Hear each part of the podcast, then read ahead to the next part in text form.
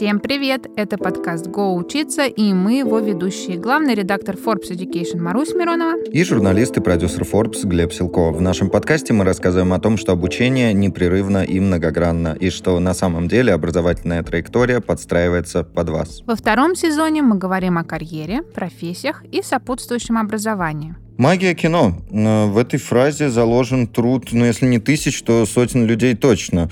Даже Фаина Раневская говорила как-то, что сняться в плохом фильме — это все равно, что плюнуть в вечность. Но вот что ж такое плохой фильм? Действительно, кто решает, хорошее кино или плохое? Сейчас принято мериться кассовыми сборами, но насколько объективен этот признак качества? Ответ может дать специалист, который отлично разбирается в кино. Да, есть такая удивительная профессия, похожая на детскую мечту. Весь день смотришь кино, а за это тебе еще и платят. Но, кроме шуток, кинокритика ничем не отличается от любой другой профессии. Необходимо много учиться, развиваться. Здесь нужна серьезная насмотренность, широкий кругозор, погруженность, знание истории, вкус и многое-многое другое. Раскроем сегодня все эти тайны вместе с кинокритиком портала Сити Егором Москвитиным. Егор, э, привет. А, привет, друзья, спасибо, что пригласили. Привет, привет.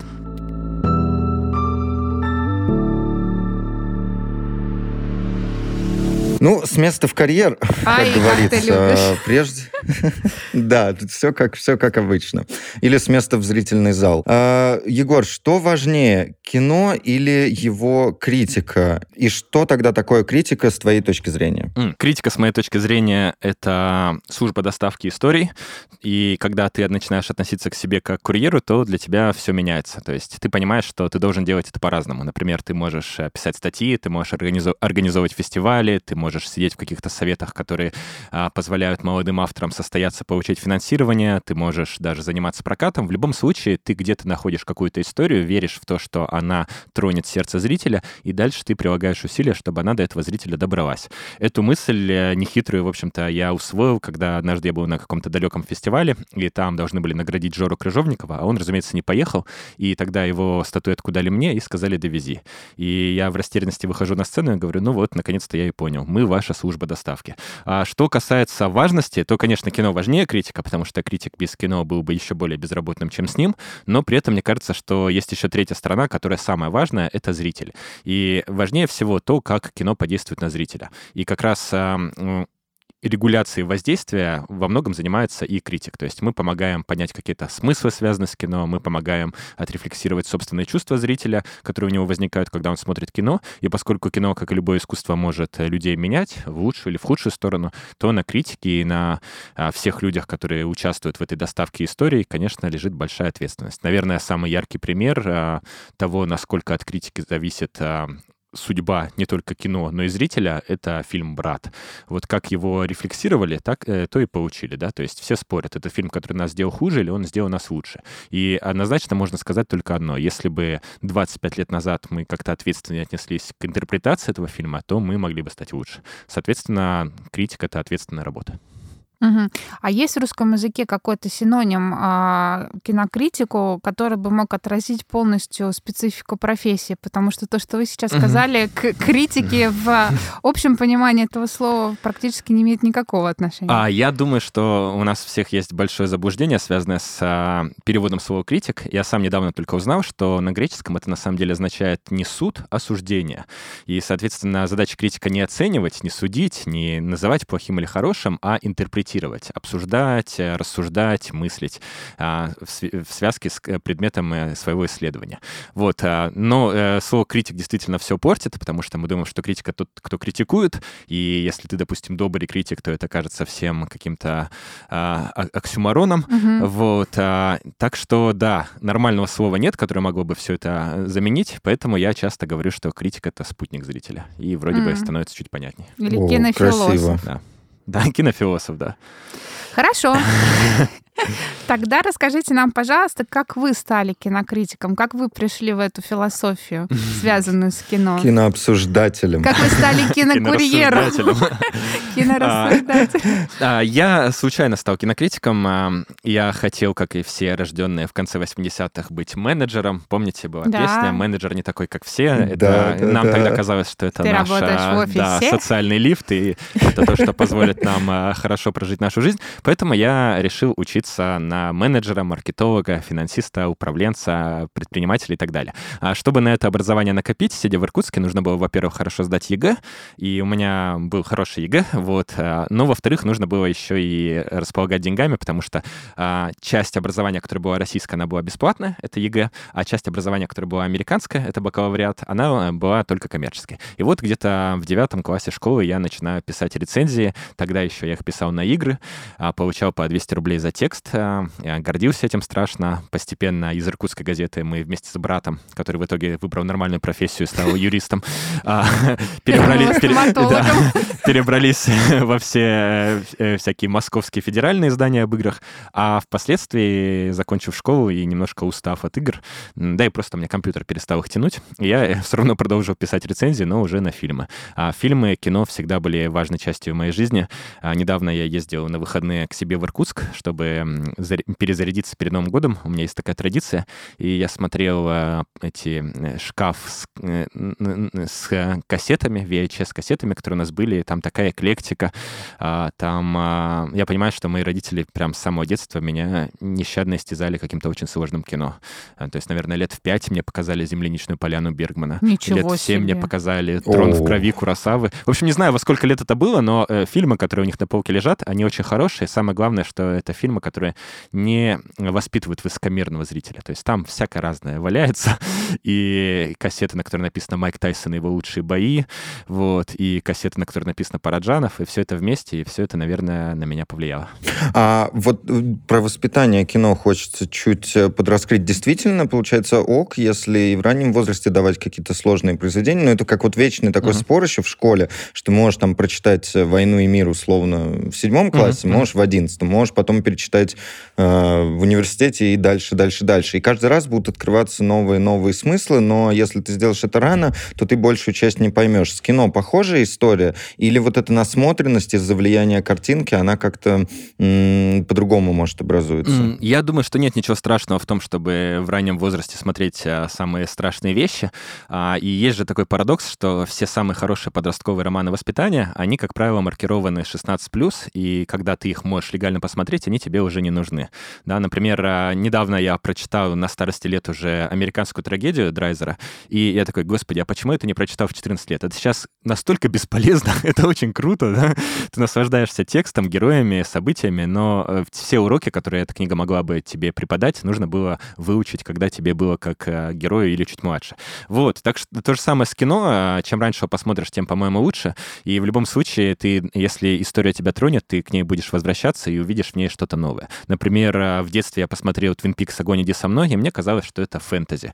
А недавно мы устраивали в рамках нашего фестиваля Horror Fest такую ретроспективу Дэвида Линча и показали этот фильм на большом экране спустя сколько, 25 или 28 э, лет после его выхода, и э, он уже совершенно иначе смотрится, и ты понимаешь, что это очень страшная история о насилии отца по отношению к дочери, из-за которого, из-за этого насилия она переходит в, в какой-то мир грез, то есть она с, осуществляет побег от реальности. Это настолько жуткая история, что ты начинаешь смотреть на нее совершенно иначе. Если бы не все те перемены в этике, которые произошли за эти десятилетия, ты бы эту историю так не воспринимал.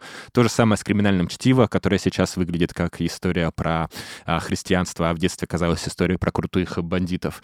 То же самое с братом, который в этом году совершенно иначе звучит. Так что я думаю, что надо посмотреть в детстве, мало что понять, но э, понять главное, что кино непостижимо, что это магия, которая тебя всегда будет подпитывать и к которой всегда можно возвращаться за помощью, а потом уже спустя годы увидеть что-то еще в той же истории. Великолепно. А, право, право придумывать метафоры сегодня принадлежит тебе. Обычно это делаю. Я. А, хорошо.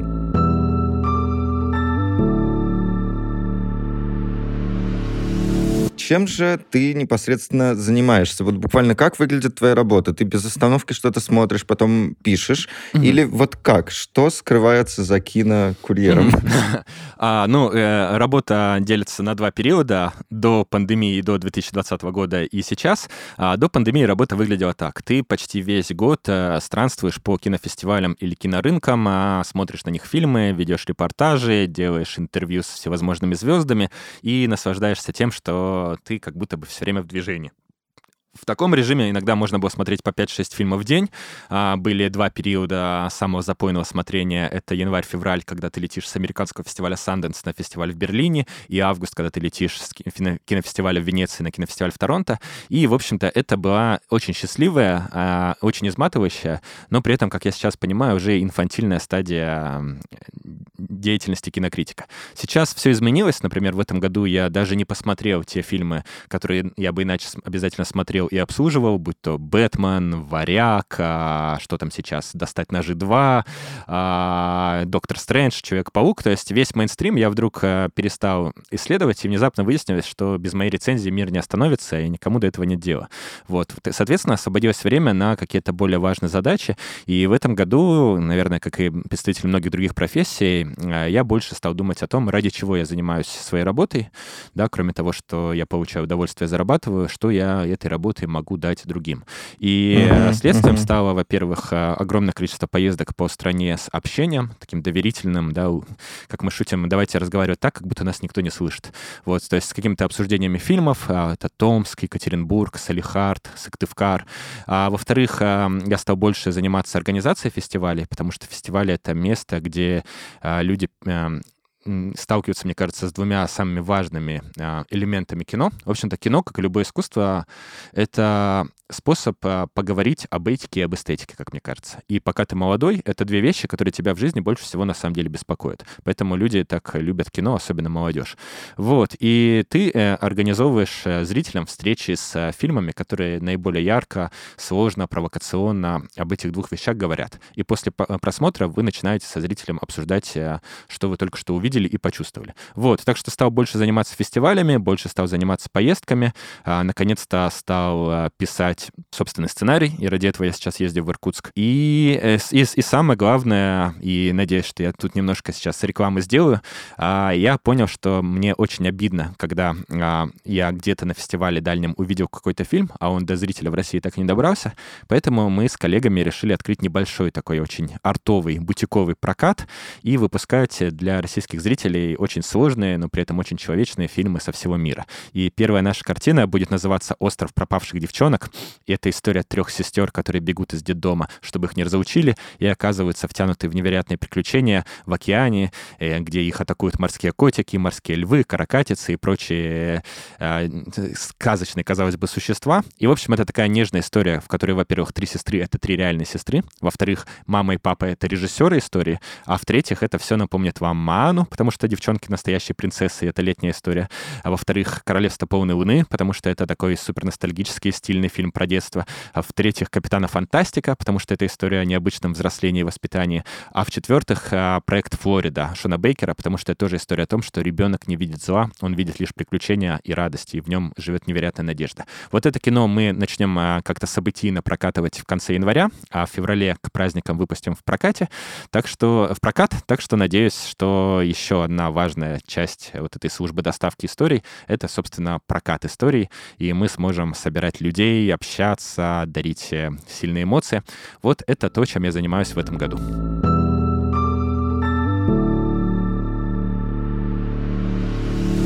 Ты сказал такую фразу «получаю удовольствие и зарабатываю», а, говоря про фестивали и до пандемийную жизнь. Ну, наверное, сейчас тоже удовольствие получаешь и тоже зарабатываешь. Вот где здесь деньги, если мы говорим про профессию кинокритика, на чем можно зарабатывать, за что платят? Так, ну вот, вот мы и перешли от радостного к болезненному, да? Да, а, да я все время шучу, что... Мой конек, да, да, меня, э, меня постоянно всегда вот так представляют, что человек, который э, все время смотрит кино и получает за это деньги, я всегда отшучиваю, что да, действительно, я уже лет 10 10 смотрю кино, или 10 жду, когда за это начнут платить деньги.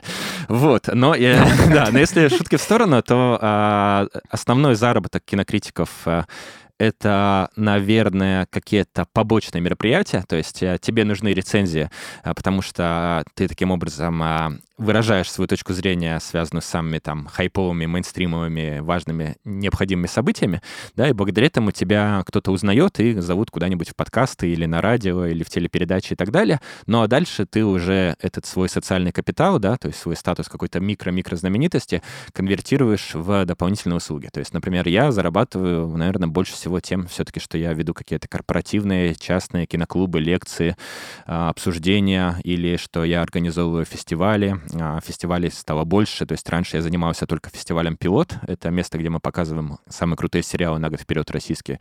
Теперь я еще занимаюсь хоррор-фестом, это фестиваль, на который мы привозим авторские ужастики со всего мира. А, делаю секцию «Дикие ночи» на ММКФ, который является таким, знаете, новгородским княжеством внутри ММКФ. То есть это самая дикая, свободная и молодежная секция. А в следующем году мы займемся фестивалем «Дух огня», который может стать площадкой для очень сильного вдохновения, развития и а, обучения а, региональных режиссеров и кинематографистов. То есть, наверное, все-таки два основных заработка — это фестивали и это мероприятия, где ты говорящая голова. Но э, кто-то зарабатывает тем, что становится редактором, а кто-то ведет передачи. В целом, я думаю, что наверное, два есть социальных лифта из кинокритики. Это либо ты делаешь какое-то шоу, например, «Радио Долин», оно очень популярное, uh-huh. и поэтому я надеюсь, что оно что-то приносит. Вот. Либо ты идешь в администрирование, то есть а, создаешь фестивали и так далее. Угу, то есть личный бренд, а дальше уже Да, да, совершенно точная история про личный бренд. И это, кстати, важный момент, а, потому что мы всегда, мы очень стеснительные люди, да, большинство из нас, мы все время в тени, мы все время чувствуем себя бедными родственниками в этой киноиндустрии, где все звезды, а мы такие вредные э, гномики, которые что-то там пишут. Вот, и, и я всем э, молодым кинокритикам, а мы ведем несколько мастерских для них, э, даю один совет. Помните, что в каждой рецензии есть три героя.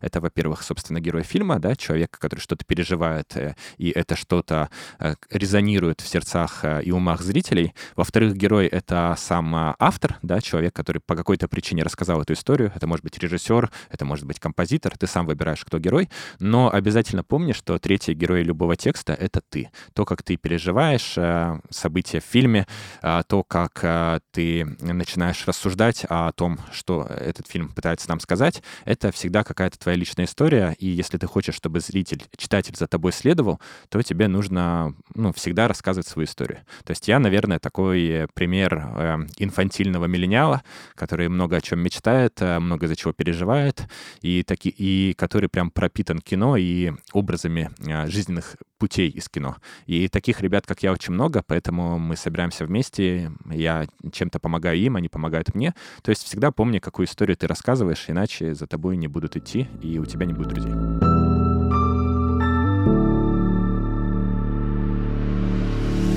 А вот когда ты рассказывал про фильм, прости, Глеб, да, да, Когда да. ты рассказывал про фильм, про трех девчонок, ты перечислил в качестве примеров и mm. каких-то иллюстраций того, на что это будет mm. похоже, много других фильмов. Mm-hmm. Mm-hmm. И отсюда у меня а, первый вопрос — это насколько много надо смотреть кино, а, для того, чтобы рассуждать о другом кино, mm-hmm. да, вот насколько эта насмотренность важна и какое кино надо смотреть. А отсюда второй под вопрос, а, насколько важно смотреть так называемую жвачку. Ну, то есть вот и как вообще за, там, я не знаю, за последние 30 лет изменилось соотношение жвачки и глубокого какого-то авторского кино, которое дает все-таки вот эти смыслы, дает тебе действительно переживать а, за героев, за то, что происходит внутри фильма. А, я думаю, что я привел много референсов, а, потому что у меня своя оптика. Я из маркетинга пришел в кино, да, то есть если а, кинокритика есть филологическая, искусствоведческая, кин, э, киноведческое или какое-то иное, например, психологическое образование, то он будет рассуждать о кино, исходя из своего опыта. Я всегда о кино рассуждаю как о продукте, потому что меня этому учили, и поначалу я этого стеснялся, а, считал себя самозванцем. Сейчас я думаю, что, ну, это моя особенность, и ее нужно использовать. Поэтому я сразу постарался вам какие-то продающие ассоциации дать, и надеюсь, на кого-то из зрителей они подействовали. А кино а, за последние 30 лет стало совершенно точно демократичнее в том плане, что огромное количество авторов а, получает возможность рассказать свою историю. И, например, если мы будем брать кино там 20-х, 30-х, 50-х и так далее, да, то у нас в голове останется там порядка, не знаю, 20-30 э, режиссеров, которые самые важные и которых всем нужно знать. Если бы мы сейчас для учебника истории должны были а, отфильтровать с, а, живущих режиссеров, которые необходимы для того, чтобы понимать современное кино, то мы бы столкнулись с тем, что их тысячи, если не больше.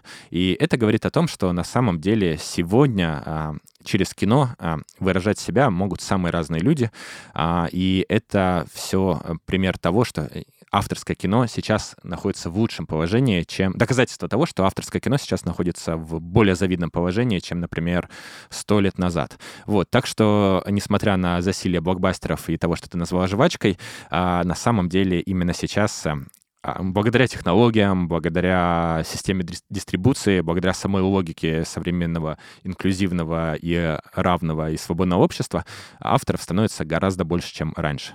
Вот. А жвачку, мне кажется, обязательно нужно смотреть, потому что она доносит до нас абсолютно те же смыслы, что и авторское кино, просто э, более прямым более, путем. При, более прямым путем и так далее. Например, недавно я посмотрел фильм «Майор Гром. Трудное детство», и э, это история про э, то, каким был отец вот этого майора Грома. Mm-hmm. То есть майор Гром — это современный крутой mm-hmm. полицейский, а его отец — это такой отец-одиночка из 90-х, э, который мог бы вписаться в улицу разбитых фонарей.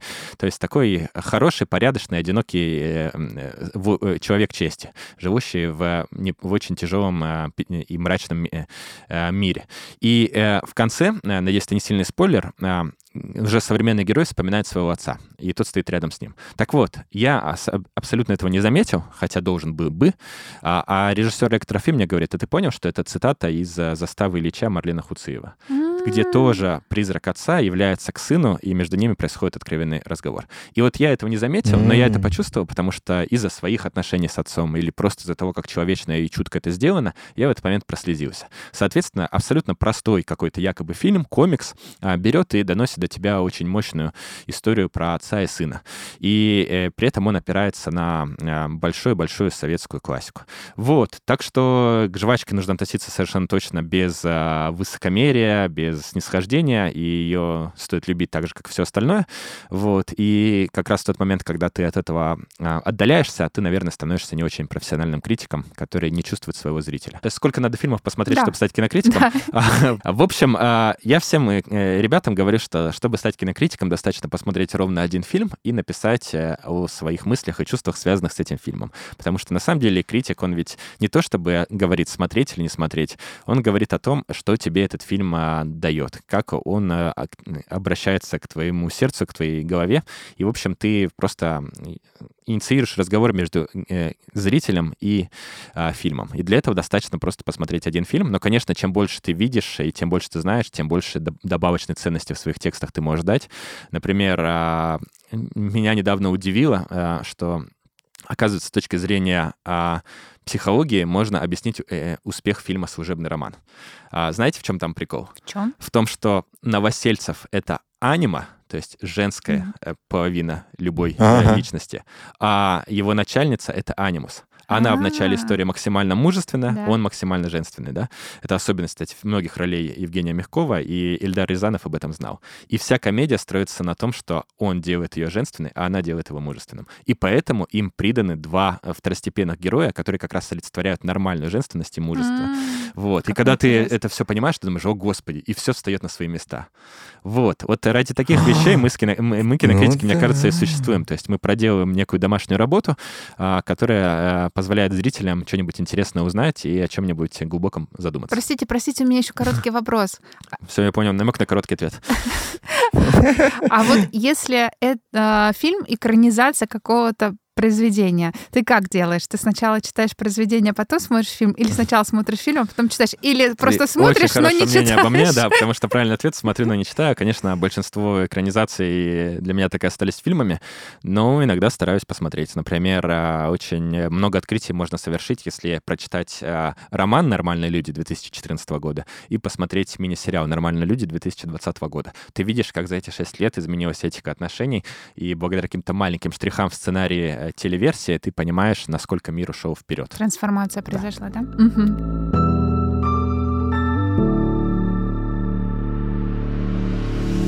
У меня будет, наконец-то, байка. Я давно байк не рассказывал. Байка — подводка к вопросу. Есть у нас такая традиция, что я рассказываю истории из жизни. Э, первая история про как раз кинокритику. Когда я начал, э, пришел в профессию в 14 лет, я работал в районной газете и э, хотел стать кинокритиком. И писал туда рецензии, потом писал рецензии на афишу. Мне платили не 200, но 500 рублей. Московские цены. Но это другие годы. Мне кажется, ты, мне кажется, ты постарше старше меня, поэтому, может быть, это просто уже инфляция. Вот, и жутко, жутко этими рецензиями гордился, и все мне очень нравилось, но потом ушел как-то в другую сторону. А, а вот теперь, собственно, вопрос. Сейчас я дошел до такой жизни, что занимаюсь подкастами, и помимо вот новостных информационных штук, я делаю прям искусство-искусство, и ношу там в этих проектах гордое звание режиссер э, и даже сценарист. Но э, у меня нет ни сопутствующего образования, ничего. Я прочитал несколько книжек по драматургии, по сценарному мастерству, и как бы вот, и поехали. А, внимание, вопрос. Можно ли из кинокритики прийти непосредственно в кино? Потому что ты рассказал про разные пути развития, но вот выхода в саму индустрию там почему-то не оказалось. Угу. А, это, на самом деле, я берег на, на финал, потому что, в общем-то, все относятся, почти все мои коллеги и все в индустрии относятся к кинокритике как к некому перевалочному пункту.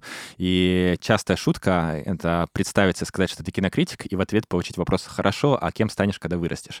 Вот. И действительно есть, например, а, я, я приду к режиссуре, но начну с другого. Допустим, есть Игорь Потапов, который из а, кинокритика превратился в главного по маркетингу в Дисней в России.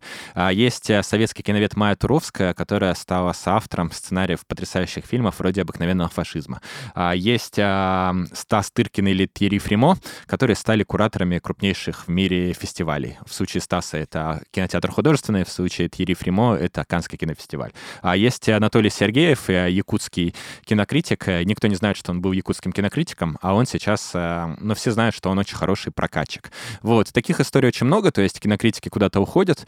А, например, из э, литературных редакторов. А, Валерия Федоровича и Евгения Никишова выросли одни из самых крутых в современной России теле, а теперь уже и кинопродюсеров. Вот. И, конечно, главный пример а, исхода из кинокритики в режиссеры — это все те, кто работали во французском журнале «Каю де Синема» и стали в итоге режиссерами «Новой волны».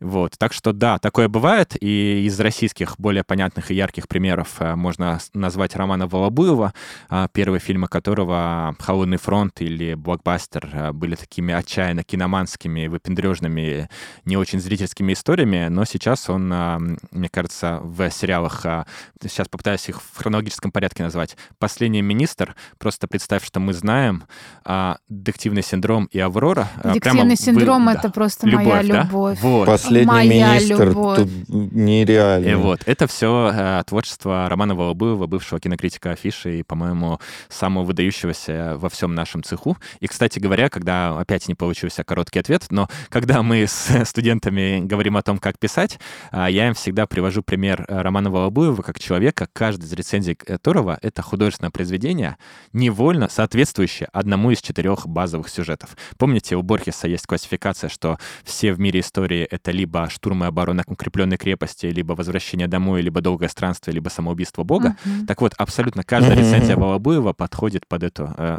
классификацию, и поэтому поэтому ее интересно читать независимо от того, собираешься ты посмотреть фильм или нет, посмотрел ты его уже или никогда не посмотришь. Так что еще и очень важно, чтобы наши истории, наши рецензии сами строились по законам драматургии, чтобы в ней были все эти акты, э, герои 1, герои 2, э, история А, история Б, история С. И поэтому, так или иначе, все равно драматургию нужно изучить, а потом впоследствии ты задумаешься, а раз я изучил драматургию, то, может быть, мне начать писать фильмы или снимать фильмы. Так что все там будем, и особое образование не нужно, нужна просто любовь к кино. А в обратную сторону это движение работает, когда ты работаешь в кино, работаешь, работаешь, а потом становишься кинокритиком? Или это уже типа пенсии или понижение статуса твоего социального? А, слушай, не знаю таких историй, но я знаю, что очень классные бывают разборы фильмов от действующих режиссеров. Например, Гильермо Дель Торо в своем твиттере написал самую лучшую рецензию на фильм «Ирландец» Мартин Скорсезе, а вот недавно внезапно кинопродюсер Александр Завынович Акопов а, вдруг стал ведущим телепередачи передачи «Сто к одному», по-моему. Вот, так что всякое в жизни бывает. Понятно.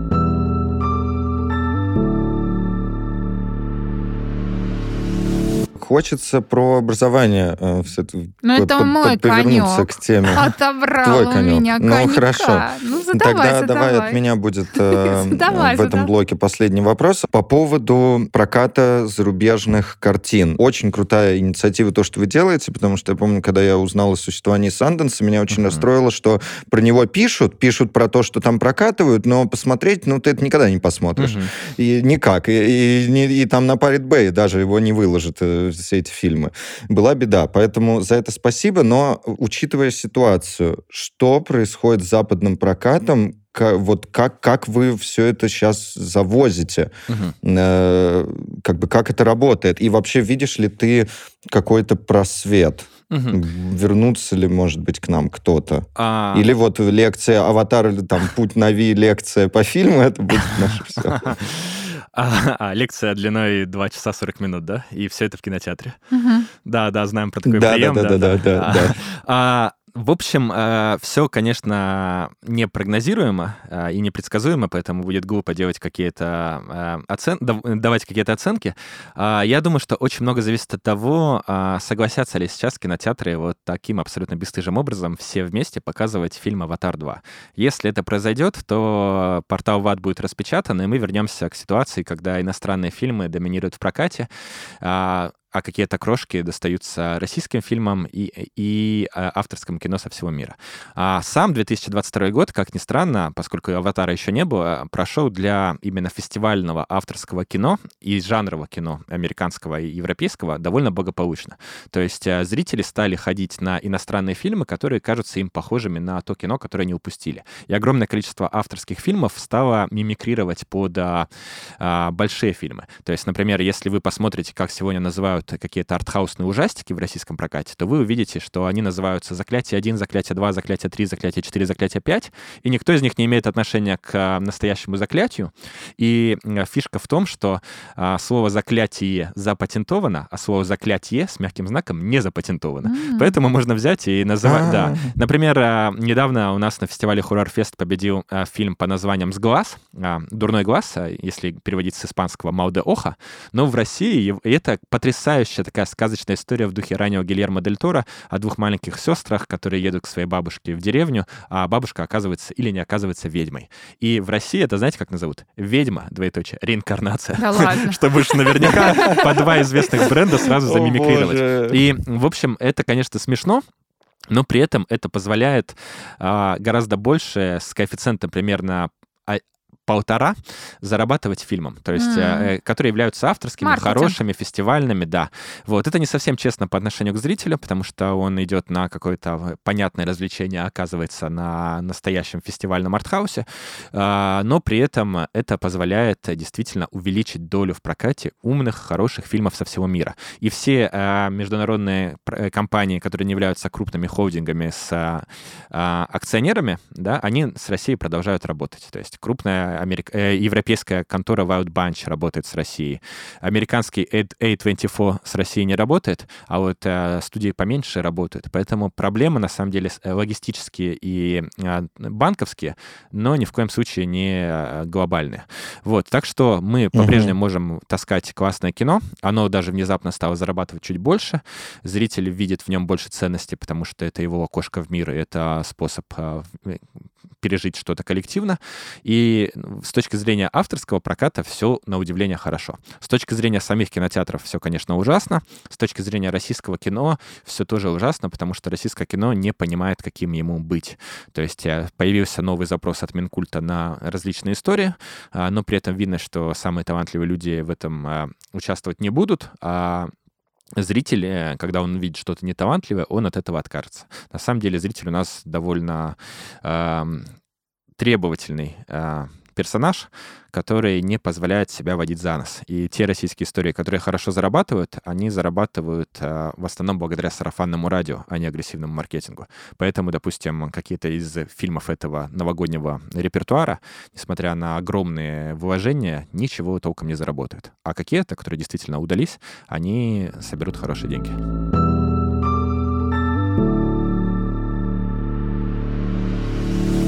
Давайте теперь перейдем к образованию. Что я услышала за наш разговор? Что в профессию кинокритика можно прийти с любым образованием, из любой профессии.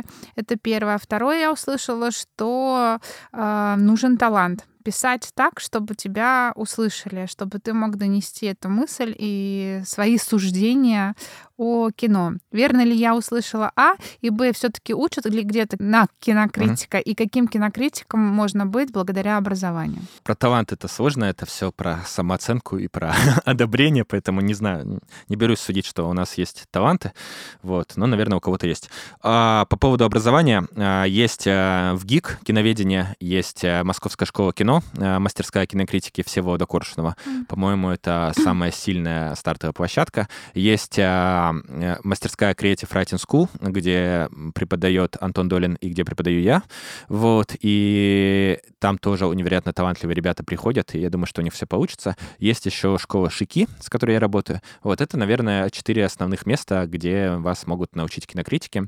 А с Авгиком я, кстати, ни разу никак не пересекался, вот, но уверен, что и там, что там все-таки база дается хорошая.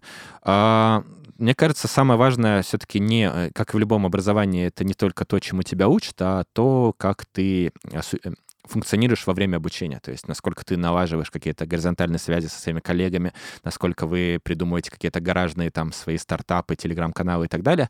Например, э, больше всего мне в моем образовании маркетолога понравилось то, что на самом же, на самом первом курсе, в самом первом семестре нам дали задание взять и сделать какой-то продукт и постараться его продать. И мы сделали э, с двумя э, однокурсниками, Вероникой и Сашей, а, журнал по названием «Партнер», и это были истории успеха выпускников нашего университета. Вот, и мы делали рекламу э, в мужском и женском туалете. Там висели таблички со словами «Она не обидится, если у тебя появится новый партнер». Вот, он не обидится. Да, и в итоге мы ни черта не заработали, потому что типография была дорогая, продали мы экземпляров, наверное, 100 или 200. Вот, но а, мы внезапно э, получили возможность заработать на франшизе, потому что каждый следующий курс э, какие-то студенты говорили, можно мы у вас возьмем эту франшизу. И мы, разумеется, будучи простаками, отдавали это просто так, но в итоге этот журнал издавался много-много лет после нас. Так что а, фишка всех этих мастерских в том, чтобы кинокритики познакомились друг с другом и придумали, как они будут в этой профессии, которая перенасыщена, перенаселена, а, выделяться. И первое задание, которое я всегда даю своим ученикам, это напишите манифест ваш собственный, каким вы будете кинокритиком, чем вы будете отличаться, что эта профессия даст вам и что она даст другим. И э, это действительно способ взять и разобраться, э, зачем ты пришел, и, может быть, кто-то после этого просто уходит из этой из, из мастерской и в итоге не будет жить в нищете. Тоже неплохая социальная миссия наша. Вот. Но э, недавно меня одно такое эссе э, поразило. Э, девушка написала, э, в э, киноиндустрии все любят фразу «главное в жизни — найти своих и успокоиться». Это фраза из э, фильма «Мне не больно» Алексея Балабанова. На самом деле это э, придумал Булгаков. И долгое время эта фраза была девизом фестиваля «Кинотавр» и, в общем, путеводной звездой многих людей в индустрии. Так вот, мне кажется, что главное в жизни не найти, говорит она, не найти своих и успокоиться, а найти своих и не успокаиваться. Потому что вокруг остается много других, кому нужно помочь найти своих. То есть эта девушка относится к кинокритике как к способу создавать сообщество и помогать людям находить своих, избегать одиночества и, в конце концов, успокаиваться. Вот. И когда у вас появляется такая четкая миссия, у вас все и дальше будет хорошо, потому что вы понимаете, ради чего вы здесь и в чем ваши преимущества. Вот. Звучит классно, но все-таки чему вы учите на своих курсах? Какие навыки, знания а, необходимо все-таки иметь? Программа-то есть учебная? Да, программа учебная есть. Одна из них, э, одна из тем — это история кинокритики, потому что а, если ты знакомишь людей с а, Полин Кейл, которая придумала писать, по сути, от первого лица, существовать внутри текста, или если ты знакомишь а, ребят с Питером Бискиндом, который придумал политический анализ э, кино, или ты знакомишь их с Роджером Эбертом, который придумал фразу two thumbs up, два пальца вверх, и запатентовал ее. Потому что оказывается, что до Роджера Эберта ни разу в истории английского языка эта фраза так не звучала. Thumbs up была фраза, two thumbs up ни разу никто не говорил. Поэтому он это смог запатентовать, и он смог сделать вот эту бинарную систему оценки фильмов. Либо да, либо нет. Вот. И Роджер Эберт, он, конечно, легенда. Вот. Или, например, есть Сергей Добротворский, э, человек, э, э, чья книга «Кино на ощупь», она просто библия для кинокритиков, потому что он объясняет, как переживать всем сердцем все, что происходит на экране, как быть частью кино. Вот. То есть первое, чему мы учим, это история кинокритики. Вторая, вторая вещь, которую мы учим, это эволюция кино и сериала как э, некого продукта, и тогда ты можешь объяснить все, что угодно через пресловутый пест-анализ, то есть анализ политических, экономических, социальных, uh-huh. технологических факторов. Например, а, э, вас удивит, но до 1915 года а, женщины в, кино, э, в киноиндустрии никак не притеснялись и были такими же пионерами, как мужчины.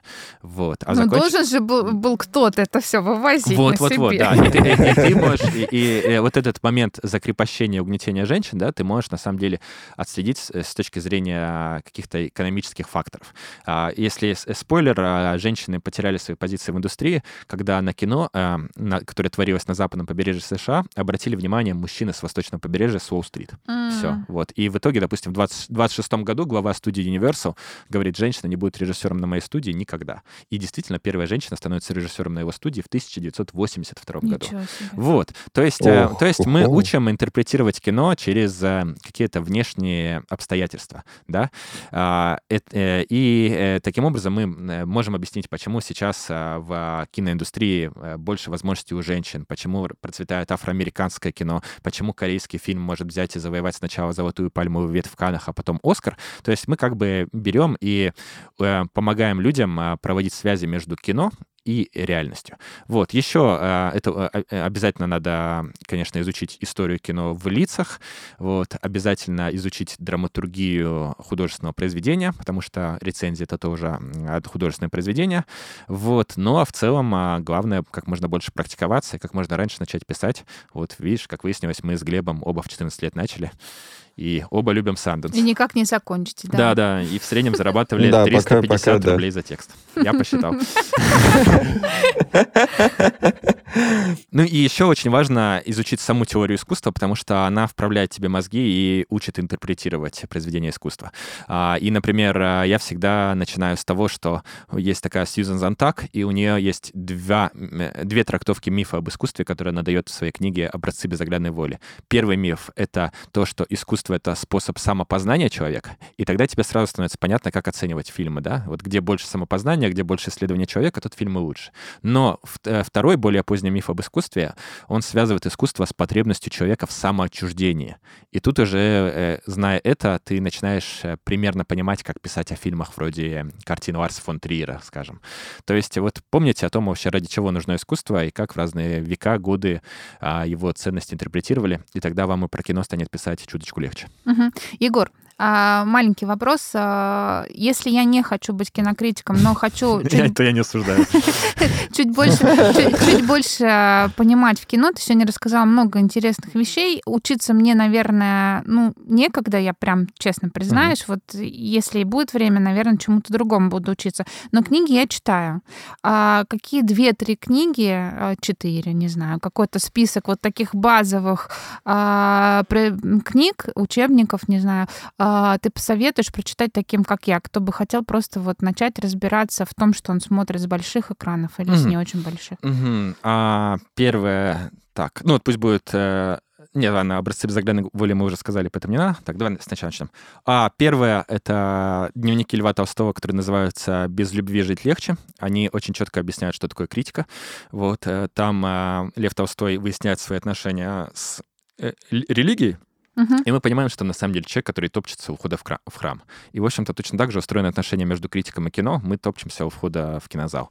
Вот. А второе — это а, Александр Мета «Кино между раем и адом». Это очень понятная, очень легкая книга, а, которая объясняет, как создается кино.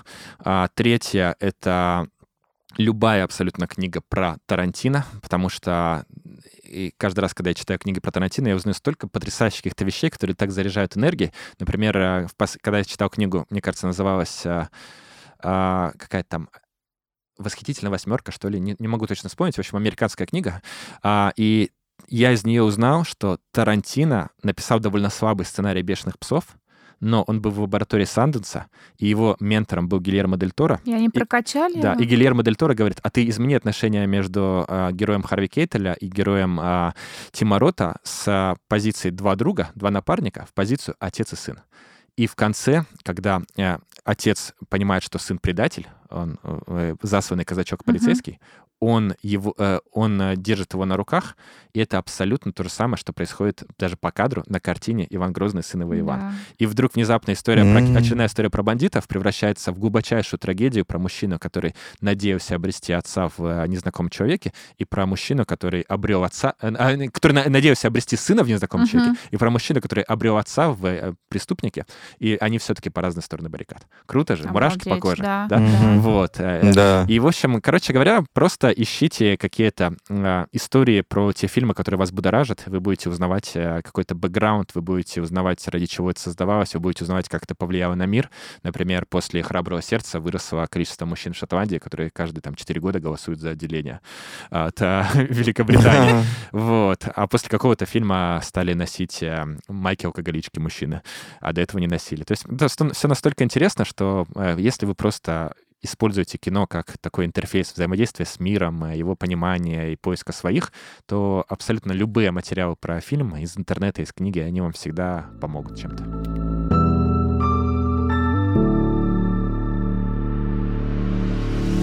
У меня небольшой вопрос перед Блицем. Я мама двоих детей, как известно всем нашим слушателям. А, одному 8 лет сыну, дочке 10 лет. Вот а, какие пять фильмов ты посоветуешь им посмотреть, которые ты считаешь, что им, а, понравится, б, дадут что-то для их внутреннего развития. Так, мы исходим из того, что мы не жалеем твоих детей. Это Нет, быть... мы, я их не жалею mm-hmm. никогда. Mm-hmm. О, простите. Ну, меня. разумеется, э, ребят, ребятам нужно сходить желательно несколько раз на фильм «Остров пропавших девчонок». Вот, нет, ладно, без этого давайте. А, фильм «Чучело». А, это, мне кажется, такая прививка гуманизма, которая на всю жизнь э, сохранится. Дочка да, как, смотрела, плакала. Да, как да. вот эти следы от советских прививок на плечах. А, так, а, а, бедная Настя Данелли, на, точнее просто Настя, фильм Настя Данелли. Это история э, любви вопреки, э, настоящей чистой любви вопреки очень тяжелым внешним социальным обстоятельствам. Абсолютная э, русская диснеевская сказка 90-х. А третья пусть будет «Ежик в тумане». О, господи, никогда ничего для детей не придумаю, это огромная ответственность. А, так, а, четвертая Э, ну, это, наверное, для сына больше, хотя, в общем-то, э, не надо каких-то гендерных оценок давать кино, но фильм «Гладиатор» в свое время меня в детстве очень потряс, и я его с тех пор многократно пересматривал в тяжелые моменты. И это, в общем-то, такое идеальное мальчишеское кино. А, можно его заменить фильмом «Рокки». Вот. И самое хардкорное, если уже наверное, это никак не повлияет на ребенка прямо сейчас, но впоследствии к этому можно будет вернуться. Это фильм «Восхождение». По-моему, это самый важный фильм о том, а, где мы сейчас живем. Это фильм Ларисы Шипитько а, о двух партизанах, а, которые по-разному ведут себя в плену фашистов и в плену обстоятельств. Ну ладно, вообще нет смысла смотреть это в 80 лет, так что давайте пятый фильм придумаем. Так, так, так, так, так, так. А, Еще можно осторожно посмотреть а, диснеевские мультфильмы «Красавица, чудовище и русалочка» и рассказать как-то деликатно историю человека, который их, э, придумал для них стихи и музыку. Это Говард Эшман. Это мужчина, который в 80-е годы умирал от болезни, которой тогда не было никакого ни названия, ни социального а, приветствия, в общем, ни социальной приемлемости. Это был ВИЧ. И он э, в историю чудовища, которое заживо гниет в своем замке, на самом деле вложил свою mm. боль. А в историю, и, и, а в историю девочки, которая теряет свой голос, тоже вложил свою боль, потому что он не мог говорить о том, что с ним происходит. Ничего и после его смерти а, Дисней, а, во-первых, а, увековечил его в титрах, а во-вторых, а, изменил свою политику и в, страхо... в корпоративную страховку э, сотрудники получили возможность включать партнеров того же пола. То есть, видите, на самом деле, вроде бы детская сказка, а за ней такая большая, красивая, сложная человеческая трагедия. И у нее такие большие социальные последствия, что, в общем, это тоже будет прививкой гуманизма, но это уже на ваше усмотрение, как детям об этом рассказать. Вот, такие пусть будут примеры. Супер, спасибо большое. А теперь переходим к Блицу. Серия коротких вопросов. И, и коротких и ответов. не очень... Уже нет, нет уже надежды. Не всегда коротких ответов. Нет, у нас все по-разному бывает, поэтому мы не настаиваем, как получится. Глеб, тебе слово.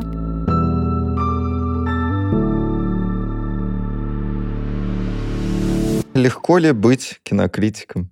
А, раньше было легко, потому что это была супер инфантильная радостная профессия с интервью и путешествиями. Сейчас а, трудно, потому что ты думаешь, а зачем, для чего и как мне говорить о реальности через кино.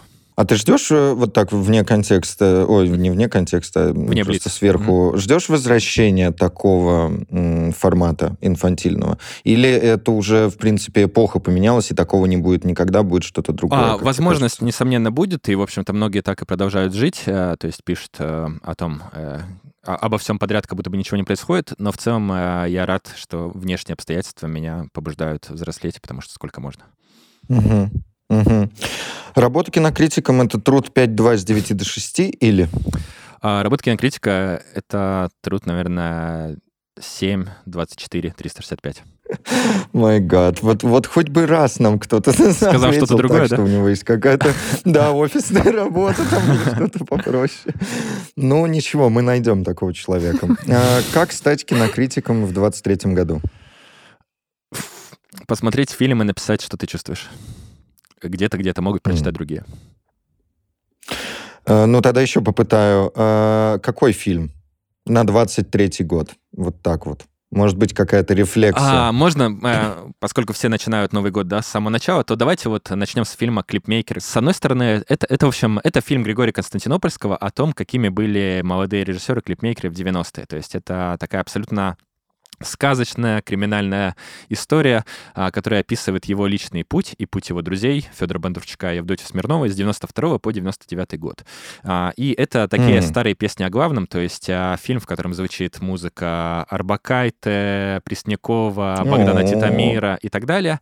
И это абсолютно яркая, классная, добрая э, новогодняя история. Но ты можешь взять и заморочиться и написать о том, какой это портрет 90-х.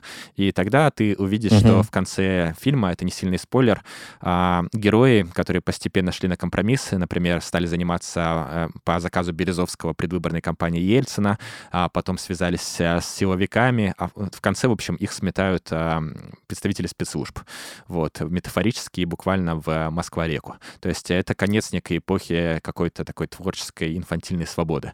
Вот. Или ты можешь взять и посмотреть на то, что герои этого фильма постоянно в своих любовных страстях и личных переживаниях, но, например, например, один из титров показывает нам 31 декабря 1994 года. И если ты помнишь то время, то ты знаешь, что в этот день начался штурм Грозного. И ты сразу соотносишь вот это э, беспечное существование москвичей и, и трагедию двух народов, которые в этот момент э, умирают в другом городе. Вот. А, то есть э, ты можешь взять и столько всего вынести из обыкновенного новогоднего рождественского фильма, что, в общем-то, э, об этом имеет смысл говорить, писать и выражать свои чувства. Сколько обратных параллелей ты уже здесь нашлось. Ну ладно. Или да. ты можешь э, смотреть э, на да. актеров Горчилина, Кузнецова, Мухаметова, кто там еще, э, Молочникова в кадре, и думать о том, э, как забавно, что они играют э, вот этих мастодонтов вроде Бондарчука, Константинопольского и так далее, и насколько по-разному сложились судьбы двух поколений российских кино- кинематографистов. Mm-hmm. Да, ой, Горчилин еще снимается, клево, молодец. А, можно ли, финальный вопрос, впрочем, ты все время говорил, что все нищенское, нищенское, но вдруг... А сейчас раз Можно ли стать... Да, да, и мешок денег Вдруг налоговая служба подписчики. Можно ли стать миллионером, будучи кинокритиком? А, если писать тексты и редактировать, нет. Если сделать какое-то классное шоу, думаю, да. Если заняться административной работой, например, э, создавать фестивали или организовывать прокат, то, безусловно, да. По крайней мере, я в это верю. Круто. Не стойте на ну, пути моих фантазий. Через 5-10 лет, как вот на собеседованиях. Кем вы себя видите, миллионером? Хорошо.